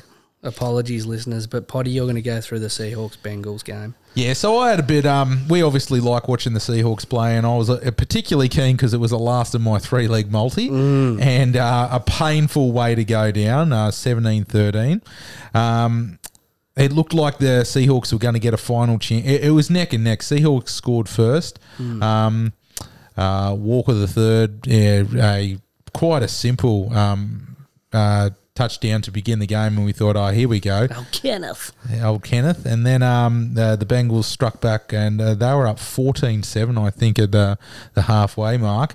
And then it just sort of, the, the touchdowns dried up, and it was just a field goal fest. But um, unfortunately, um, while Seattle went very close at the end, they just couldn't get there. And and uh, Geno Smith took the loss pretty hard. He was sacked twice towards the end. Of, oh, no, sorry, not sacked. He threw two intercepts at the end of the game. I think he was sacked once as well. And so, he basically, for, so for non-N F L fans... He didn't get released by the team. Mm. Okay, he wasn't sacked. He was no, tackled. He was tackled. Yes. Okay. So that because that sounded quite dramatic. Yeah. Well, according to Gino after the game, he deserved to be sacked as in fired after the game. He took it quite hard. He basically said it was his fault for the incompletes at the end of the game. Yeah. So, um, oh, look, watching um, the highlights in the last quarter, it was, geez, it was. It was a game that was there to be won, but to be fair, it was a game that was there to be really put away by mm. Cincinnati as well. I mean, they won, but it was just they were the team that just sort of, like, it was a good game, but they fell over the line. Mm.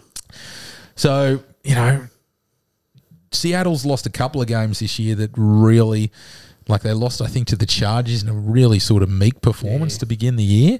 And uh, they got one in them. Yeah, that's for sure. So, um, unfortunately, with the forty-niners being so strong in their division, it's going to be – they're probably relying on the wild card, aren't they? Mm. So, um, yeah, I guess um, I think it's going to be that sort of a season for them, though. Mm. Mm. Um, rightio, mate. The Cricket World Cup. Uh, the Cricket World Cup, mate. So, um, Australia's off to a horror start. They lost to India in their opening match and then South um, Africa comprehensively. Mm. Like, both games pretty... I've, I've got a headline for you, mate. Oh, give it to me, mate. Hammered by de Kock. Aussies on the receiving end. Uh, Do you like it? Mate, I don't mind that one, but I feel like you're just warming up. Yeah, Saffers unleashed de Kock slinger. De Kock solid, Aussies limp. That's my favourite. Mate, back-to-back World Cup hundreds for Quinton de Kock. He absolutely slapped us around. Now, have you noticed that Quinton de Kock looks exactly like Finch from he American has, Pie? He does. He does. He does. So uh, I wonder if Stifler's mum was in India oh, for the match. I'd have to say so. Yeah. Look, um, you know, really bad start for the Aussies, but I, I was looking at it last Friday when this match came through and I was like, I mean, this is a terrible start, but what sort of a what sort of a group have they been yeah. placed in? South Africa and India, and I was like, this can't be the case. Yeah. So I've I've jumped in and done a bit of research, and they still call it the group stage, but it's basically a round robin, a if group, you will. Yeah, yeah. It, it is one, one group, uh, and so that's te- all ten teams in the World Cup play each other once, and the top four um, go into the playoffs to finish with. So. You know, we talk about the draw in the N R L or in, in other sports mm. and making it even. This is about as even as you could make it. Yeah, well, everyone's got to play each other, so I, I don't mind it. Yeah. And I um I saw that they um this is the second World Cup in a row that they've done it, so mm. be interesting to see how they go. New Zealand's doing very well. England, did you hear today? Well, lost. They got beat by Afghanistan. A- Afghanistan. Mm. So that was a bit of a, a boil over and. Uh, obviously, India doing quite well in South Africa as well. Pakistan, I think, is ranked second. I'm not sure how they're travelling at the moment. I think mm. they might be one and one. Yeah, I, I mean, you you mentioned too. There's a there's a, a team missing. Yeah, World I did Cup mention well, someone because when we're talking about ten teams, that's been whittled down from sixteen in two thousand seven. Yep. Remember the Barbados police officer who was about a buck twenty. Mm. Who was playing in the slips there. I don't think he could field anywhere else. I can't remember his yeah. name. But, like, you would think that the with sixteen teams, you want to get the most teams to a World Cup as possible. You know? You do. And you look at some of the sides that are playing in this one, like the Netherlands are still there. Mm. Um, I mean, Afghanistan were a minnow, but they're now getting quite strong, playing a lot of cricket in the Middle East, so playing in Abu Dhabi and the like, in yep. Dubai. Um I'm just thinking, you know, with the Windies not being there. That's just shocking. That is yeah. unbelievable. Is it is the ten teams worth it if you're losing the Windies, or is it better? I'd hate. I'd like to see from a financial perspective where the I C C are with this in whittling it down to ten, because. Yeah. You know, having Ireland there, who you know, not strong nations. Zimbabwe, obviously, you know, are back playing cricket again. Like, is it not worth having those sides in a World Cup? Yeah, well, definitely. Oh, just to grow I, the game. Yeah. And keep it afloat. I, I complained about it, I guess, a little bit when New Zealand was beating someone last week ninety-six nil in Rugby World Cup. And, you know, we've spoken about in the League World Cup where the Kangaroos mm. smashed someone. So is it really worth having those teams in there if they're getting smashed? But if it means someone like the Windies missing out, I sort of changed my tune a little bit. Now, the Windies are a former World Cup winning team. I think they might have won the first two, but they're an absolute powerhouse. Before our time, Grego, they used to have players like uh, Viv Richards and... Mm. Um, oh, yeah, absolutely. And um, you could raffle off... But a, even in our time. But in our time, they had an absolute great team. Yeah. You got some names for us, Grego? Well, I mean, Brian Lara's the big one. Brian Lara. Perhaps some talk about him being the greatest batsman. Like, obviously, when we say the greatest batsman, everyone knows Don was number one. Mm. So we're talking, like, right up there with Sticky Ricky Ponting mm. and um, Sachin oh, Tendulkar. Um, well, Brian Lara and Sachin Tendulkar were the same generation. Yep. They pretty much went hand in hand. Yeah. If you want, giving Aussies nightmares. If you want to see a like, so Brian Lara's got the world record for the highest test innings ever with four hundred. Mm. And, like, he, he he used to score centuries for fun, and he used to, you know, pick apart, like, Glenn McGrath and Shane Warne. But if you want to watch a beautiful batsman play, go and watch highlights of Brian Lara. It just mm. looked effortless. Who else we got, mate? mate? What are some Windies players that bring you back? Uh, the first one I think of, going back to the nineties, was big Curtly Ambrose. Ooh, Curtly Ambrose. He yep. was a firebrand and an absolute speed machine. Mm. Um, then I had to go with Carl Hooper, Carl the, the off-spinner, yep, yep off-spinner yep. slash batsman. Richie Richardson, mm. opening batsman, captain Richie. for the Windies. Had a bat signed by uh, Richie Richardson ah. back when I was a young fella. Wow. And um, Courtney Walsh. Now, yes. Courtney Walsh... Um, that was a bowling attack, Ambrose and Walsh. Oh, they? yeah, and along with Ian Bishop. Mm. But um, Courtney Walsh used to be the captain of the of the Windies, and he was the highest um, r- test wicket taker of all time, not just far, uh, fast mm. bowlers, but he was the leading before, um, obviously, Jimmy Anderson, Glenn McGrath, Shane yeah. Warne, um, Murray, um Uh, took took his role, but he was the greatest test wicket taker of all time. But I still just remember him from bowling the uh, the overarms in from the fence instead yeah. of throwing it because he didn't want to hurt his shoulder. Um, uh, mate, I've got a couple more, mate. Come on, mate. Shivnarine Chanderpaul. Yes, Shivnarine. Son plays now for the Windies. Mm, and Jimmy Adams. Jimmy, Jimmy Adams. Adams. Oh. Now I've got a Jimmy Adams story for the listeners. Now, back in, I believe they pl- came out for the summer, ninety-eight ninety-nine. Yep. It might have been the Windies come out. Now, K F C car park at South Penrith near the Pioneer Tavern next to John Coote's Furniture, the Windies came out to K F C because they were sponsored by K F C at the time. So just were they there for like a, no, a they signing came, yeah, or just came a out. So we were expecting, obviously, we're like, well, we better go. The Windies are coming out to the ref. Yeah. We better go out there. So, but back then they had that pool. You would absolutely. Wanted, yeah. So we were thinking, we'll get, you know, I mean, mate, Brian Lara, he's going to be there. Absolutely. So everyone's there for a bit of Brian Lara, and we got Jimmy Adams. Like J- Jimmy Adams Jim- was there. He was a captain. Yeah. So we're pretty stoked to get Jimmy Adams. Disappointed that Brian Lara didn't come out. Rolled the arm over to Jimmy Adams. Yeah. Rolled the arm over. They had the cricket nets out up there in the car park. Don't tell me. Rolled the arm over to Jimmy Adams. I think I bowled a no ball, mate. Oh, absolutely. Absolutely no chance that Jimmy Adams was letting any of the, his little kids uh. put one through him, mate. But, um, yeah, so Jimmy Adams, and there was a couple of obviously touring Uh, members of the team that I was I was uncertain of their names, um, but yeah, it was I was mate Jimmy Adams, mate, out in the Pen, uh, out in Penrith territory. Yeah, mm. beautiful, mate. While we're on World Cups, it'd be remiss of us not to talk about the rugby that has been played over the last few days, and geez, it has been some games. Um, heartbreak for the Irish, mate. They mm. went down twenty-four. Uh, points, twenty-eight points, twenty-four, should I say? Um, just. The All Blacks just too good in the end. I've heard yeah. it described, and I only saw the highlights, as one of the greatest games of mm. rugby ever. Yeah, it was it was a good match. I, I mean, I watched, um, you know, after I didn't watch the full match, I just watched the shorts, and um, but I also, mate, I took time to watch the the post match presser with. Um, you were impressed. Oh, absolutely, Andy Farrell and Johnny Sexton, mate. It was, if you've got a bit of time, ladies and gentlemen, go and check out the post match presser. Not only the way that Andy Farrell, and I love Andy Farrell because I'm a rugby league man, and for anybody who knows their history, Andy Farrell was an absolute Wigan legend mm. before he moved over to rugby union and played for England. Yeah. Andy Farrell is rugby league royalty. The way Andy Farrell spoke after it was absolutely amazing. The way they accepted defeat despite disappointment, but also too... not only Andy Farrell and Johnny Sexton, the way the media treated those two in their questioning and the camaraderie between not only the captain, the coach, and the media was unbelievable. Go and check it out. Yeah. It's 'cause it's something that we don't get very often. There's often, you know... Well, after a, a devastating defeat, coaches don't want to be there, captains don't want to be there, but the way, the, the inherent respect that was there between not only the coach and the players, but also to the travelling Irish media was unbelievable. It was, it's pretty impressive. Mm.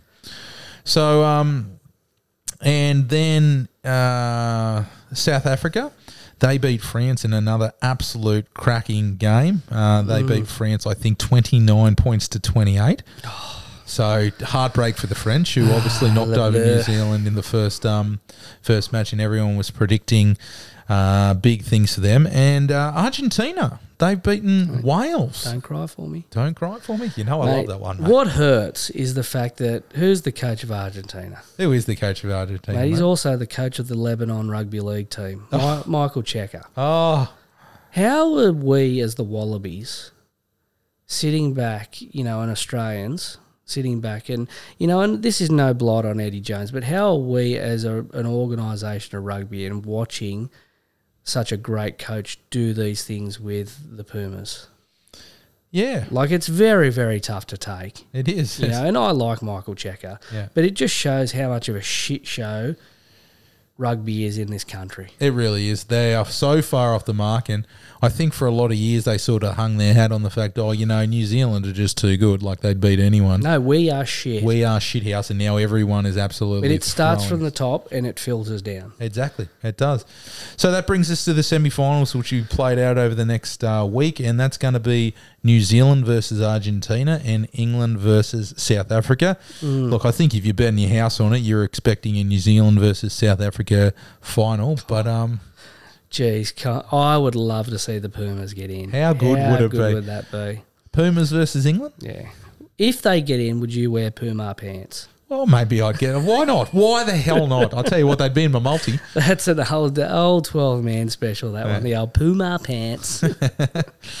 uh anyway, mate. So that brings us to the end of all sport. Mm. Should we look at our multis? Yeah, have a look at the multis. Look, mine finally came through this week, mate, because as I mentioned last yeah. week, I, actually, I I butchered it, and the Seahawks went down for me by four points, and they, they it was theirs to lose, so that was an absolute um. Well, it wasn't theirs to lose, but you, you get my point. It, they broke my heart. It's as if they didn't even give a damn about my bet, really. Yeah. But uh, and I know they're big listeners, so yeah, that can't be the case. Um, mate. Uh I didn't bet on the weekend, so I broke even. Oh, mate. I'm pretty happy with that. I completely forgot. Yep. So, anyway, but you had that bet running from last week. Yep, so, so I kept us going and uh, and kept our streak alive of yeah. losing. And, uh, you know, as um a good mate of mine always says, we're in, when at the blackjack table, a push isn't a loss, mate. So, mm. you didn't lose your money. Oh, rightio, mate, the big one. All right, mate. The penis so, of the um, week. Where are we this week? Penis of the week. Um... People who feel the need to um, report on not fake news, just no news issues. So oh, fuck, there's plenty of those. Yeah. So, um, uh, welcome to the Sports Detention Podcast, ladies uh, and gentlemen. Look, um, you, you obviously saw the um, friendlies over the weekend, um, mm. and and um, England played. Um, Uh, England played Australia and they Socceroos, won, yeah. and they won one nil. So obviously, um, we were um a bit disappointed in that, and uh, I was looking to get a bit of a read up on the game, mate, and just you know what's going on. Um, um, first thing I saw was James Maddison had a moment to forget. And I was like, oh, okay, he's butchered something, he's Another stuffed England something cap. up. Yep. Oh, so I thought, you know what, I'm going to check out. The, All it was, mate, was he uh, went to have a drink of water and he sprayed the water the wrong way. Oh. That was the story. Wow. That was it, mate. There was nothing about the game. That was the shocker he had. Yeah. And I have just fed that story and that journalist a click. Yeah, absolutely. And so I'm furious at myself. But there was plenty to report on. So are you the penis of the week? No, mate, I couldn't give it to myself two out of three weeks. So I'm going to have to really try and dig deep not to give it to myself again for a while. But look, mate. I was led astray, and I'm disappointed. Mm. Just it was a it was a good match. Well, it was it was a match. There was soccer to talk about. Yeah. Don't don't don't report on They're rubbish. Just, that's British tabloids, mate. It doesn't uh, surprise. Anyway, mate, you look mate. you look gutted by that, mate. Oh, look, my penis of the week. I've thought long and hard. Actually, I'm just making it up as we go now. But um, look, the Australian Electoral Commission. Mm. Mate, we had to vote on the weekend. Now, I'm not going to get all political and discuss the vote. However, the Australian Electoral Commission, you guys are going to be my penis of the week because an opportunity was missed, Potty. Mm. Now in this great country called Australia, you need to take opportunities with both hands. So when you have a vote for the voice and the electoral officers don't fucking press a button and spin around to take your name, like Guy Sebastian and Delta Goodrum, you've wasted that chance. The Australian Electoral Commission, you need to be better. If you're going to have a vote on the voice, you need to set up the local community centre like the Voice Studio. You need to set it up with chairs that spin around. They let you down, mate. I just had an old bloke with a high-vis vest on. I was expecting Guy Sebastian, maybe even Kelly Rowland. Oh. But no. I got old Terry. Anyway, Stra- Australian Electoral Commission. Penis of the week. All right, mate, we are done. That'll do us. Yep. We, we are absolutely rolling. We're done, mate. Okay. Well, ladies and gentlemen, as I mentioned before, get a like, get a subscribe. Thank you for joining us, um, and welcome to any new listeners. Now, we are an interactive podcast here. What we like to do is we like you guys to get your ideas, your comments in on the social media, Instagram, Twitter, you'll get us there. Um, send us an email, a facsimile. Don't have a number though. No. Um, get in touch with us, guys. Let's uh, let's get the chatter going, get the banter going in the uh, in the comments section of our social media streams, guys. Um, anything else to add, Pod, before we're done? Not from me, mate. Mm. Thank you, listeners. Love your okay. work. Yeah. Well, uh, where did we go this week? Well, so for all of our listeners in Terrigal, home of the Sharks, we say good night. And farewell.